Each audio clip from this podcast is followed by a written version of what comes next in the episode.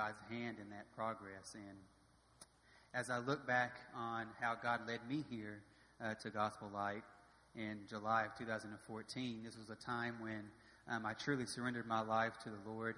And um, I was living in the world and just had a complete 180 turnaround in my life during that time. And um, just as I see the progress of my faith um, here in personal walk with uh, Christ, and I'm, during that time, um, a lot of things have happened. Um, I've been able to grow and, and spiritually, and I, I, met my wife here during that time, and we were married in 2017, October 2017, and know, I've just been able to grow here so much um, through the small groups that have played a, a, huge blessing on my life, and through the sound doctrine and just the the experiencing Christ's love throughout the church family all these things have played a part in really my spirituality and my personal walk with Christ. And I believe this is so important whenever, um, you know, especially looking towards the future of what Gospel Light holds. These things are these, all these things play an important role in that in that um, in that process. And I'm so thankful and blessed that God has has given you know led me to led us to a church that is a true gospel preaching church and they they do not stray from um, you know from the sovereignty of God's word. They take that very seriously, and they don't stray from that just to you know look cool and really to just conform to the world and to the culture that we live in today. And those things, especially coming from a, a guy that, that lived in the world and know, knows what that's like, those things are very important to me and um, looking towards the future of what Gospel Light holds. So I'm truly blessed to be here and be a part of this family. So uh, thank you very much.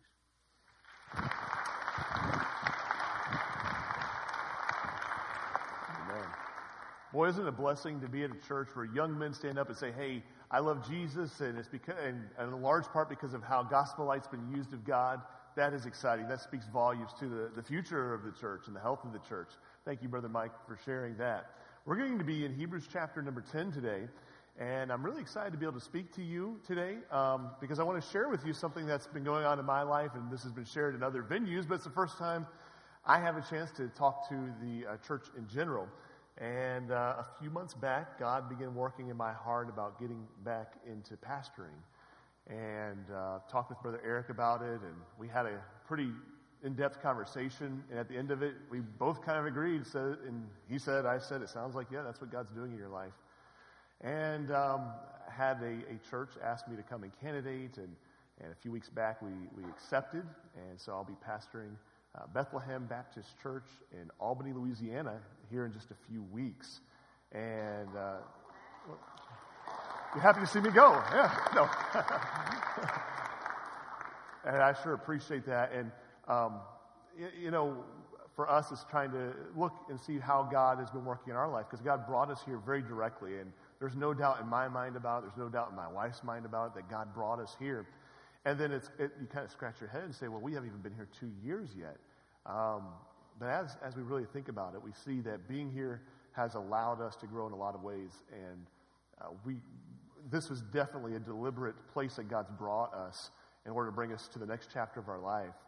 And really, the message today is, in some ways, a testimony of what Gospel Light has been to us the last two years. And I guess an encouragement about what I hope it always is. Um, I hope that I have the chance to visit Gospel Light many times through the years, and 10, 15, 20 years down the road, that what we talk about today is still part of the culture of, of Gospel Light. And that's really the, the message today is, is this five habits of an encouraging church. Five habits of an encouraging church. That's the word that kept coming to my mind as I was thinking about what is gospel light? What is its culture? What is its DNA? And of course, Brother Eric, Miss Carol Ann, the best encouragers you've probably ever been around, the best I've been around. Uh, but you find that that's not just two people. There are a lot of people in this church who you've been an encouragement to me and my family, and, and we are just so blessed and so today, in some ways, I'm going to be preaching to the choir. I'm going to be uh, talking to a church that's great and encouraging about what the Bible says about encouraging people. But you know, there is this tendency that when you are around someone who is really strong in an area, that you kind of tend to be weak in that area because you know they'll take care of it. You have a great encourager in your church and a pastor. It'd be easy for everybody else to kind of sit back and, and say, well, any encouragement that needs to be done, Brother Eric can take care of it. But the truth of the matter is, it's a ministry for all of us. It's a, it's a daily ministry, and it's what makes a church go. And this is why it's important.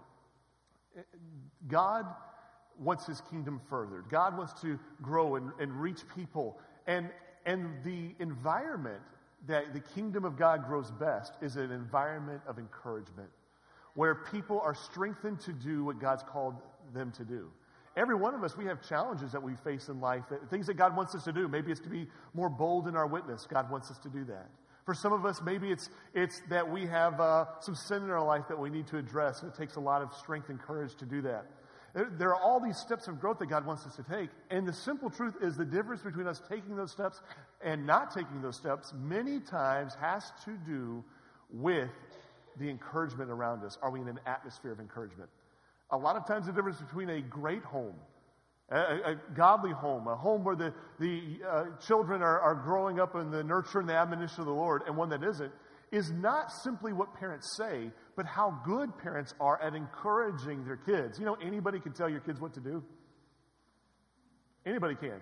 In fact, if, if you have, eh, eh, all you fellows, you can, you can uh, attest to me, if you have an older sister, you already have somebody that tells you what to do. You don't even need parents to tell you what to do. But parenting is much more than that, isn't it? It's that encouragement. It's not just saying this is what you need to do, it's encouraging them and helping them grow in their walk with God and accomplishing those things. And so, this idea of being an encouraging church, it's a big idea, it's a huge thing. And we're going to see what the Bible has to say about it in Hebrews chapter number 10. And before we look at our two key verses, verse 24 and 25, I want to give you a synopsis of what's going on in this chapter. The book of Hebrews is a book that describes how that Christ is superior to everything. And by the way, we can just stop right there and, and think about that and be blessed that Jesus Christ is superior to everything. Not just in the whole world, but in our church. He's superior to everything that goes on in our church. There are a lot of great things that we do at Gospel Light. But the greatest thing about Gospel Light is not our facilities, not people. It is that Jesus Christ is the one we focus on and the cross and the forgiveness that he offers us. That's what it's all about. That's what's exciting. And in this chapter, chapter 10, what it's describing is how that the sacrifice of Christ and the forgiveness that Christ offers is greater than any other sacrifice that could be offered. Now, in the, this passage, the people reading that were thinking of the Old Testament sacrifices, where if you sin, you were to offer a sacrifice for your sins. Nowadays, people don't do that anymore. We don't think, well, I sinned against God, so let me go find a lamb and, and kill that lamb. But we still have the same underlying thought, and that's this I have sinned against God, and so let me do something to fix it. And the truth of the matter is, there's nothing you and I can do to fix our sin problem. You cannot do enough good. I can't do enough good to cancel out the sin in our life. Every one of us were born sinners. We sin as uh, from a young age, and, and today we're all sinners. And there are some people today who you are just like in the Old Testament, trying to offer sacrifices, trying to do enough good things that God's impressed and that you receive forgiveness. The truth of the matter is you can't. Because all that pointed to Jesus Christ, who is the ultimate sacrifice. And that's what Hebrews 10 is about. Jesus Christ offers a great forgiveness. We're going to look at just a few of the verses that describe that. And then there's a second thought that comes from that. So let's look at Hebrews 10, verse number 12. But this man, is speaking of Christ, but this man, after he had offered one sacrifice for sins forever. That's referring to the cross. When Jesus Christ died on the cross, he offered one sacrifice for sins forever, sat down at the right hand of God. So he's saying the sacrifice that Jesus gave is greater because it's a one time thing. When Jesus Christ died on the cross, God was satisfied. Sin had been paid for. You and I do not have to continually pay for our sins because Christ paid for them once and for all. That's the greatness of his sacrifice. Verse 18, it says, Now where remission of these sins is, or if you've been saved, if you have forgiveness, there is no more offering for sin. There's nothing else you do to add to what Jesus Christ did. There's one offering, Christ is that offering. It's describing all these great things, but it comes to a thought. Because of Christ's great sacrifice, look at verse number two. Let us draw near with a true heart and full assurance of faith, having our hearts sprinkled from an evil conscience and our bodies washed with pure waters, is simply saying this. Because Jesus Christ was that ultimate sacrifice, and you don't have to continually offer sacrifices of trying to please God, let us draw close to God with a pure heart, with all of our heart. Let us live pure lives and clean lives. Let us please Him in what we do and what we say and what we think. So, this is really the synopsis of the chapter. It's this great forgiveness in our, our life, great forgiveness, the fact that Jesus died for us, should produce a great sanctification in our life, or Christ likeness, or a growth in grace, or a passion for God, whatever you want to call it, is fine. But the truth is this because I have been forgiven a great debt, and this forgiveness I've been given, it's not something I have to work to continually maintain. Jesus once and for all paid for my sins. I should draw near with that clean heart. I should be growing every day. I should be like Jesus every day. And that should be our story. We should be every day in all of the cross. Every day humbled by the cross. Every day our pride is destroyed uh, in the cross because of what Jesus did. And we stand up and say, God, if you could take somebody who is dead in sin and make him alive in Christ, I want to follow that kind of a God. And you take somebody who was a prisoner that you've set free and somebody who was a, against God, your enemy, and you've made me your friend. If you can do all of that for me, then what I want to do is I want to follow you with all my heart. I want to be what you want me to be. I want to say what you want me to say. I want to think how you want me to think. But let's look at our lives. Is that how it usually goes? Is that how it always goes? You see, there's that, that natural inclination in our hearts that when we've received great forgiveness, where it doesn't draw us closer to being like Christ, but it creates this apathy in our heart. In other words, great forgiveness should produce great sanctification, but often it produces great apathy. And it goes something like this Well, I believe Jesus died for me and he saved me, forgave all my sins, so it doesn't really matter a whole lot what I do. It doesn't matter if I really am passionate for Him. It doesn't matter if I'm interested in building His kingdom. It doesn't really matter if I witness or not. It doesn't really matter if I serve or not because in the end of the day, Jesus will forgive me. I'm all, all my sins are already paid for. There's a, there's a $5 word for that. It's called antinomianism. It's the idea that because of my sins being forgiven on the cross, that there's really nothing that God expects from me, from me. But that's not the truth, folks. He has recruited us to his kingdom, to further his kingdom.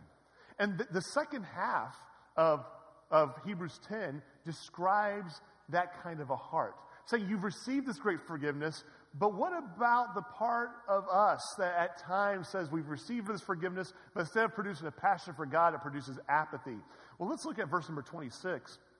It says, For if we sin willingly, willfully, after we have received the knowledge of the truth, there remaineth no more sacrifice for sins, but a certain fearful looking for of judgment and fiery indignation, which shall devour the adversaries. It's saying, if we have that heart that says, I've received great forgiveness, but I'm, I'm not excited about it. it doesn't make me want to be like Jesus. It kind of makes me apathetic. He says, Don't be surprised that there's some fiery uh, uh, uh, trials in your life. Don't be surprised if there's judgment in your life, like what God has set aside for adversaries. In other words, don't be surprised if God treats us not as sons at times, but He has that tough love in our life if you and I follow after that heart of apathy. So, the, how do we how do we not have that? How do we protect ourselves and safeguard ourselves? How do we stay living thrilled by forgiveness, uh, our hearts passionate because of forgiveness, and not give in to the apathy that says, well, God's forgiven me, so it doesn't really matter what I do? Well, those two verses, verse 24 and 25, link those two thoughts together, and they describe how to do that. What I've talked about up until this point is a description of our hearts. But then God goes and He prescribes the steps we need to take, the actions we need to take. There's something you and I can do to keep that from happening. And here's the difference. Uh, when I go and visit my mom, uh, you know, there's pretty much whenever there are two or three ogles together, there's food involved. I think that's a verse in the Bible somewhere. We like to eat big. And about the time we get done eating, and it's time for us to go, we say our goodbyes and we hug and, and all this. Mom will say something. She'll say, you know, I can't wait to see you again. And then she says something that a lot of moms say. You want to guess what that is? What is it? She doesn't tell me she loves me. She does say, be safe. Thank you. She says, uh, be safe. Y'all be safe or something along those lines. How many of you have heard that before? Yeah, you ever think about that? Like, you know, that's kind of the strangest thing to say. Like, has there ever been one moment in your life where you're like, wow, mom, I was, I was really considering not being safe on the way home. But you've, you've really helped me, and I'm going to be safe now. No texting and driving. No, she's just describing this thing to be safe, but she doesn't really say how to do that. But there are signs on the road, for example, that tell you how to do that. There are speed limit signs that tell you how to be safe on the road. There are, uh, you know, when we lived in Illinois, they had deer crossing signs all over to tell you to watch for deer. I was traveling recently and I saw a bear crossing sign. Have you ever seen a bear crossing sign before? I hadn't either, but I did not pull over on the side of the road. I was very careful. I thought, bear crossing? Really? But those signs are telling us how to be safe. So in the scripture, God's saying, hey, let me describe the problem. The problem is, hey, you've been giving forgiveness. It's an incredible forgiveness. And there's a tendency for you to take that forgiveness and kind of live in apathy, not be excited about, take advantage of God's grace. Now let me prescribe the medicine that keeps us from having that heart condition. And that's verse 24 and 25. Now, it all revolves around verse number 25. And if you see the verse there, it says exhorting. And we're going to use the word encouraging today because that's probably a more common word for us. Encouraging. And inside those two verses, you find five characteristics of what it means to exhort. And this is why it matters because exhort, exhortation or encouragement can be the difference between us living a life where we're passionate towards God, loving God, following God, or it can, or us being people who are very apathetic towards God. There's no doubt in my mind that there are people in this room who won't be here a year from now unless they're encouraged. God, unless they have godly encouragement. There's no doubt in my mind that there are people who their marriage is not going to be what it can be and should be, and maybe even not even exist anymore unless they receive the right kind of encouragement. There are young people who are going to grow up and, and they're not going to have any interest in serving God or following God or being what God wants them to be and, and just live their lives for themselves if they don't receive the right kind of encouragement. This matters. This is about the perpetua, uh, uh the per, oh, that, that's all, folks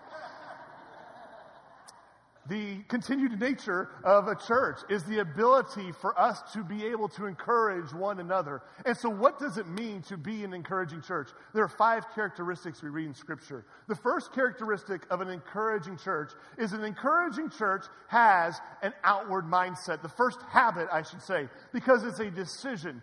Most of us are not naturally encouragers. We have to choose to be. And that's how the scripture starts off. Verse 24. And let us consider one another. It's, it begins by saying, as I'm going to give you this, this antidote to passionate, passionate, passionlessly, that's not even a word, to living the Christian life without passion, before I give you the antidote to that, let me start by saying it's something you need to consider. It's a, something that you have to choose deliberately to do. It's something that you have to plan for, contemplate how to do it. And in order to be an encourager, in order for us to be an encouraging church, we have to plan to do it. It doesn't just happen. It's not an accidental thing. We choose to do it. And, and um, the, the mindset is an outward mindset. Notice how it says, uh, consider one another. Think about one another. Think about people outside of yourself the a encourager is outwardly focused, a complainer is inwardly focused. Here's the difference. An encourager would come into church Sunday morning and look at the people around them and, and look at how they can encourage them. And boy, maybe, maybe they, they stole somebody's seat. Maybe they stole Zoe's seat right here. And Zoe comes in there and Zoe's having a bad day and is like, really? You took my seat? I sit there every week. An encourager says, you know what? I'm more interested in Zoe getting what he needs today than me getting the seat that I want. And scoot over and, and call him a punk as you scoot over and all this. Uh, no, an encourager wouldn't do that. Uh, an encourager comes looking to the people around them. But a complainer comes and it's very inwardly focused.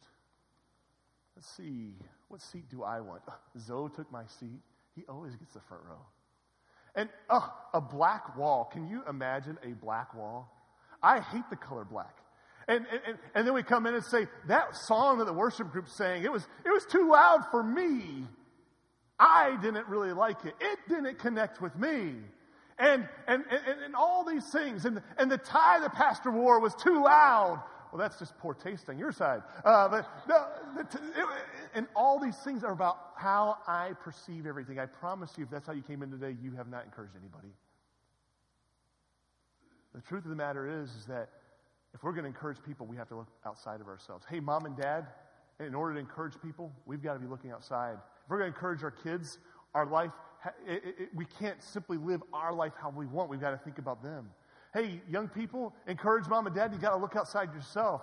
Hey, in our small groups, if we're going to have an encouraging atmosphere, we can't all be looking out for what's best for us. If every one of us tried to do, eh, what if we did that today? What if we said next week, we just want to start our church service at the time that's best for everybody? Well, how many of you on Sunday, be honest, you'd like to sleep to about 10:30 or 11? Yeah, how many of you about 10:30 or 11 on Sunday, you're about halfway through your day already? Yeah. And, and, and some of us, we would say, well, you know what? I really like Sunday night, and I'd meet there, and, and all these different things. And, and it's just logical that a church can't really function if we all worry about ourselves primarily. And by the way, was that the example of Christ? No, no. The example of Christ was instead of coming to be served, he was the one who served.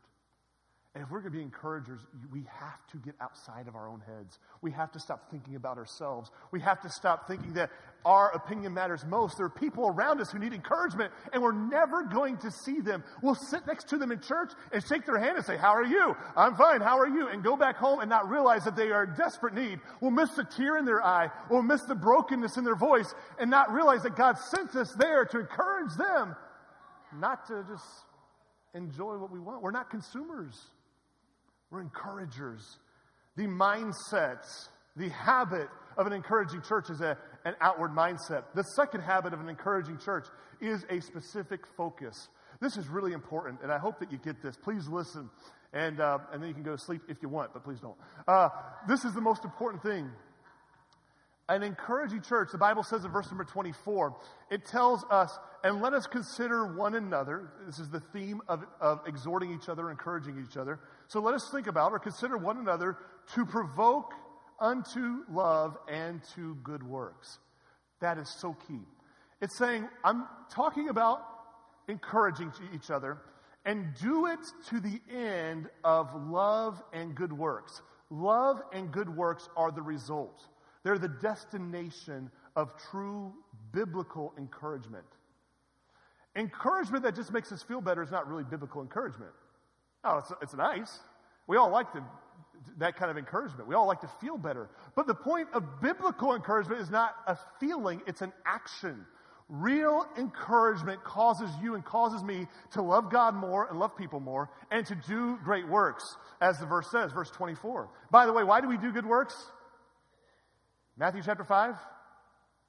To glorify our Father which is in heaven. Others may see our good works and glorify our Father which is in heaven in essence, what God's saying here is, I want you to encourage people. I want you to go out there and, and encourage people, and, and, and, and I want you to be others focused, outwardly focused. Well, God, I'm going to do that. Why should I do that? So that they feel better? And God says, no, no, not so that they feel better, because I have a great mission. I have a kingdom that I'm building. And in my kingdom, I need people who love me and love other people. I need people who are going to do good works. And I want you to encourage people so that there's more love and that there's more good works done. That's the sign of real biblical encouragement. And the, by the way, that's how we know if we are truly encouraging people. We're not really encouraging people just because they feel better. We're not really encouraging people just because they're faithful to church. We are encouraging people when they are loving God more, loving people more, and they are doing good works. That's what real encouragement looks like. I think a lot of us as parents, we get stuck in the cheerleader mode for our kids. And, you know, we just kind of think that our job is to, to create this atmosphere where they feel good. No, no, real encouragement is creating an atmosphere where they love God more, where they love other people more, and where they are doing good works for the kingdom of God. And we need to create that kind of an atmosphere. My son, uh, a few years, every year I'd like to buy my kids a, a book for Christmas. And that's it. No, I buy them other things too, but I give them a book.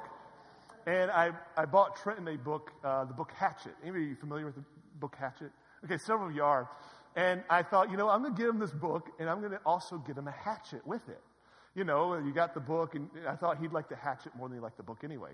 Well, I was on Amazon, and uh, I don't know how it happened. I like to buy my Christmas gifts on Amazon, but somehow I bought a machete instead of a hatchet. And I thought, you know what? If a hatchet is cool, a machete is really cool. And so I bought my son a machete. He still has it. And we got that machete, and, and I'm like, man, this, I'm, I'm the coolest dad ever. As he opens it up, it's this knife, it's this long. Well, come to find out, this machete was not sharpened at all. I mean, it wasn't just dull, it's like flat on the front. It's like, I don't know if it's like one for like acting or something like that, but you're not going to cut anything down with this machete. And so you want to guess how many times that machete has been used? We have some woods behind our house, and, you know, I, Trenton was like, one day got ambitious, and he's going to clear it out for me. And he takes that machete out there, and, you know, it wouldn't cut anything. It wouldn't even cut leaves, you know. He comes back, and his arm's hurting and all this. And the point of it is that the, there is no point. It's flat. It's, there's no focus. And I wonder how much effort, where we're trying to encourage people, we're not very effective because we don't realize what the goal of encouragement really is. What we're trying to accomplish is people loving God, loving people, and doing good works. That's what encouragement is for. So that's a, the second habit of an encouraging church. Let's go to the third habit of an encouraging church. The third habit is that a encouraging church seizes opportunities, seizes opportunities. Verse number 25 says this, not forsaking the assembling of ourselves together as the manner of some is, but exhorting one another, so much the more as you see the day approaching. It's interesting because the passage draws a contrast here. It says, don't forsake assembling together, but encourage each other. So, in other words, make sure you assemble so that you can encourage each other, is a way to look at it. Now, my whole life, I had heard this verse and read this verse, and this is what I thought it meant. Make sure you go to church because you need it. You know, don't forsake the assembling of yourselves together. That's not what it's saying. I mean, it is, but it's saying more than that. It's saying, make sure you go to church because the church needs it. The context here, folks, is exhorting each other, it's encouraging each other.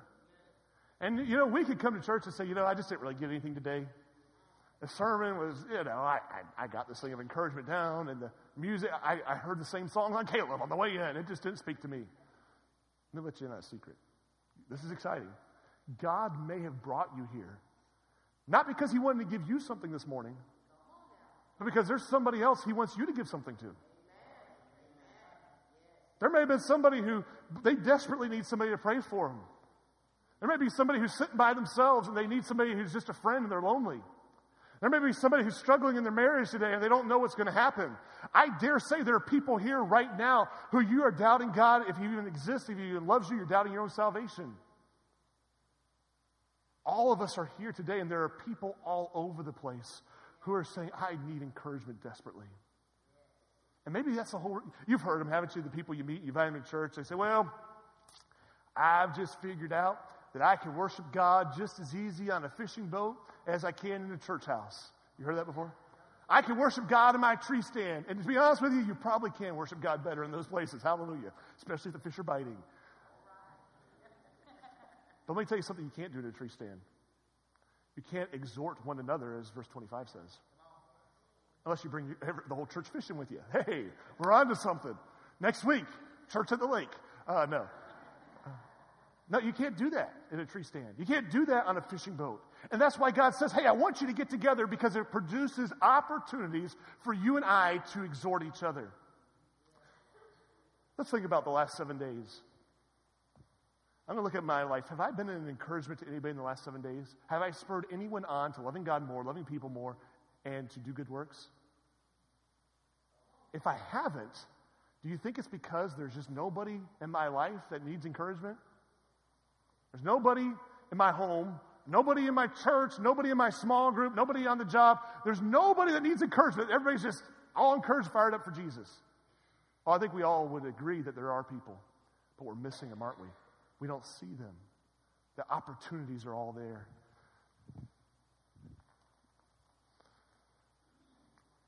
The habit of a encouraging church is a church that seizes opportunities. No one today is walking around with a sign that says, I need encouragement. But you know, we tend to drop hints. It goes like this. Hey, how you doing today? I'm doing great. How are you? I'm doing great too. Go to the next person. Hey, how you doing today? I'm doing great. How about you? Hey, how you doing today? Uh, I'm all right. I'm hanging in there. And you know what that is? That's somebody who maybe isn't really good at communicating, or maybe somebody who doesn't feel 100% comfortable with you. They're saying, hey, you know, I may need a little encouragement. And they're not going to stand up and say, hey, encourage me, people. But they do. Can I tell you who I, the person who I know who is the best at this here is Brother Ray Black. I can't tell you how many times, I could, dozens of times, where he said, you know, the pleasantries that we all do and being polite and all this. He says, How are you really doing, brother? I said, It's my wife. She's, no, I don't. Uh, and there have been more than once I said, Brother Ray, I'll be honest, I'm, I'm just a little stressed right now. I don't know how I'm going to get everything done. And I even say it like in a joking way. He says, You know, brother, I'm going to pray with you. Or remember that the Lord is your strength. And he gives me that real encouragement. It's not just hang in there, buddy. It's God's with you. You can do what he's called you to do. It's that breath of life that I needed. And it's pushed me on to good works. What would it be like if at Gospel we had dozens of people like that? What if everybody was like that? When we were encouraging each other, we come in on Sunday morning and we leave here, man, we're on fire for God. We're ready to face the challenges in front of us. We're ready to build our homes the way that pleases God. We're ready to be testimonies in our world because we have encouraged each other so much. It's just flooding out of us. But this is what happens. We come here on Sunday and say, Boy, I love Jesus so much.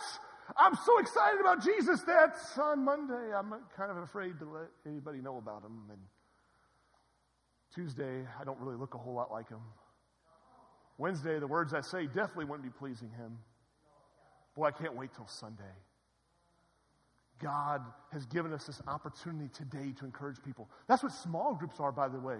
Small groups provide an incredible platform to encourage each other in a very specific way, a very personal way. We build these relationships. We build this mutual vulnerability and honesty with each other where we can say, hey, I know that I can tell you this and you're going to encourage me, and we can share the things that are going on in our hearts.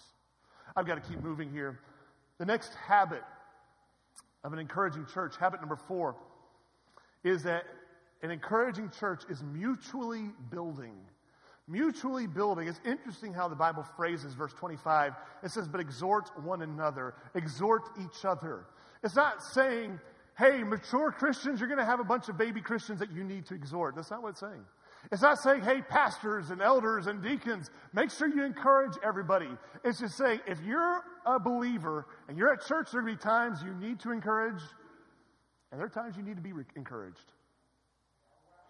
The reason a lot of us struggle to encourage people, this is, this is tough. It's because we haven't been encouraged.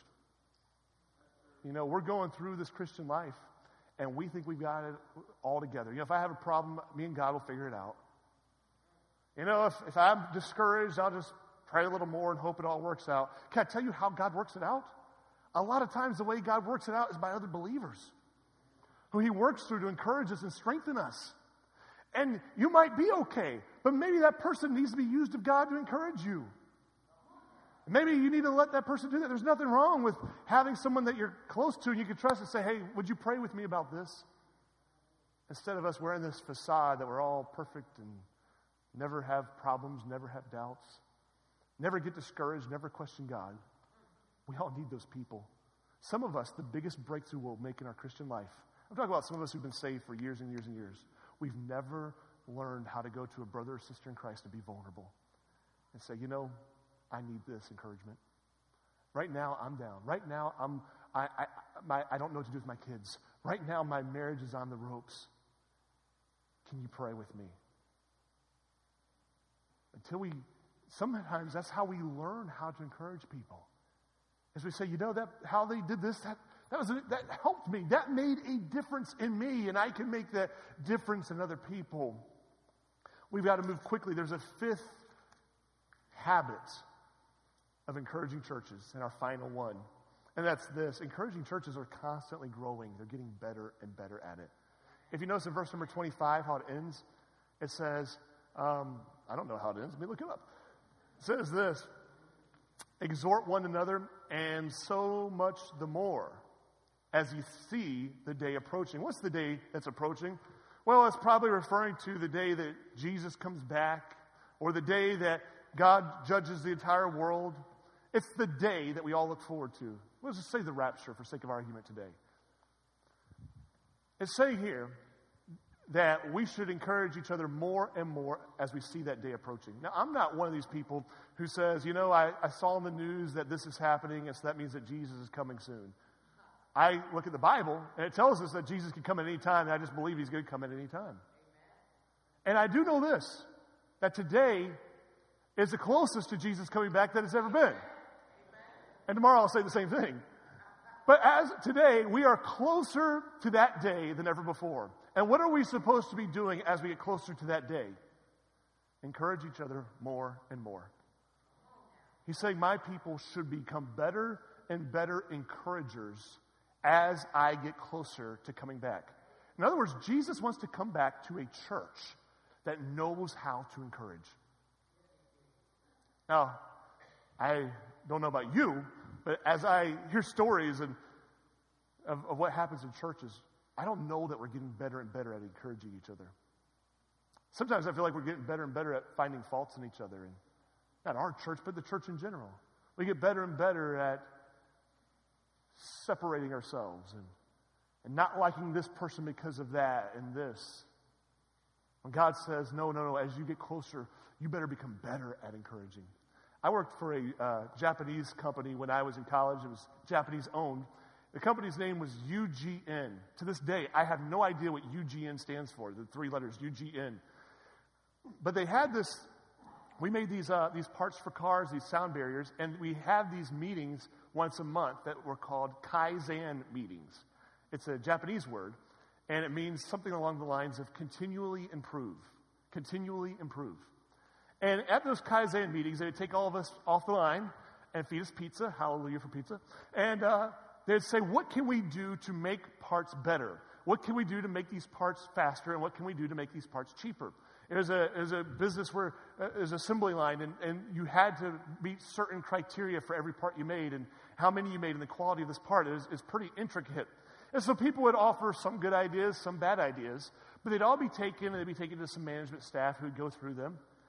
And they would gather the best ideas and put them in these books that were in each little section. They were called Kaizen books. And you open this book, it was sitting right there, and it told you how to do every single thing that you had to do while you were inside that section. How to, even how to clean up, how to set up, how to make the parts, and all this. And then it had all these kaizens, this better, improved ways to do everything. Hey, you have the part, and, and this part isn't being made correctly. It's not, it's not warming up correctly. Here are some kaizens. Here are some ways to improve it. And so you could walk in there on day one and have access to many people who had worked there before you and the best knowledge they had about how to be a better employee. And that's exactly what encouragement should look like in a church. We live in a day, I read something interesting this week that, that challenged me, reading about reaching millennials. And they said, We live in a day and age where good preaching is devalued like never before. You can go online and YouTube and find the best sermons in the whole world on YouTube for free. But we're also at a time where people need mentorship, that personal interaction, more than ever before. Now, if that's true, this is what it means. It means the part of ministry that happens from this pulpit is not worth as much as it used to be, possibly. But the part of ministry that we have toward one another, encouraging each other, strengthening each other, matters more than ever before.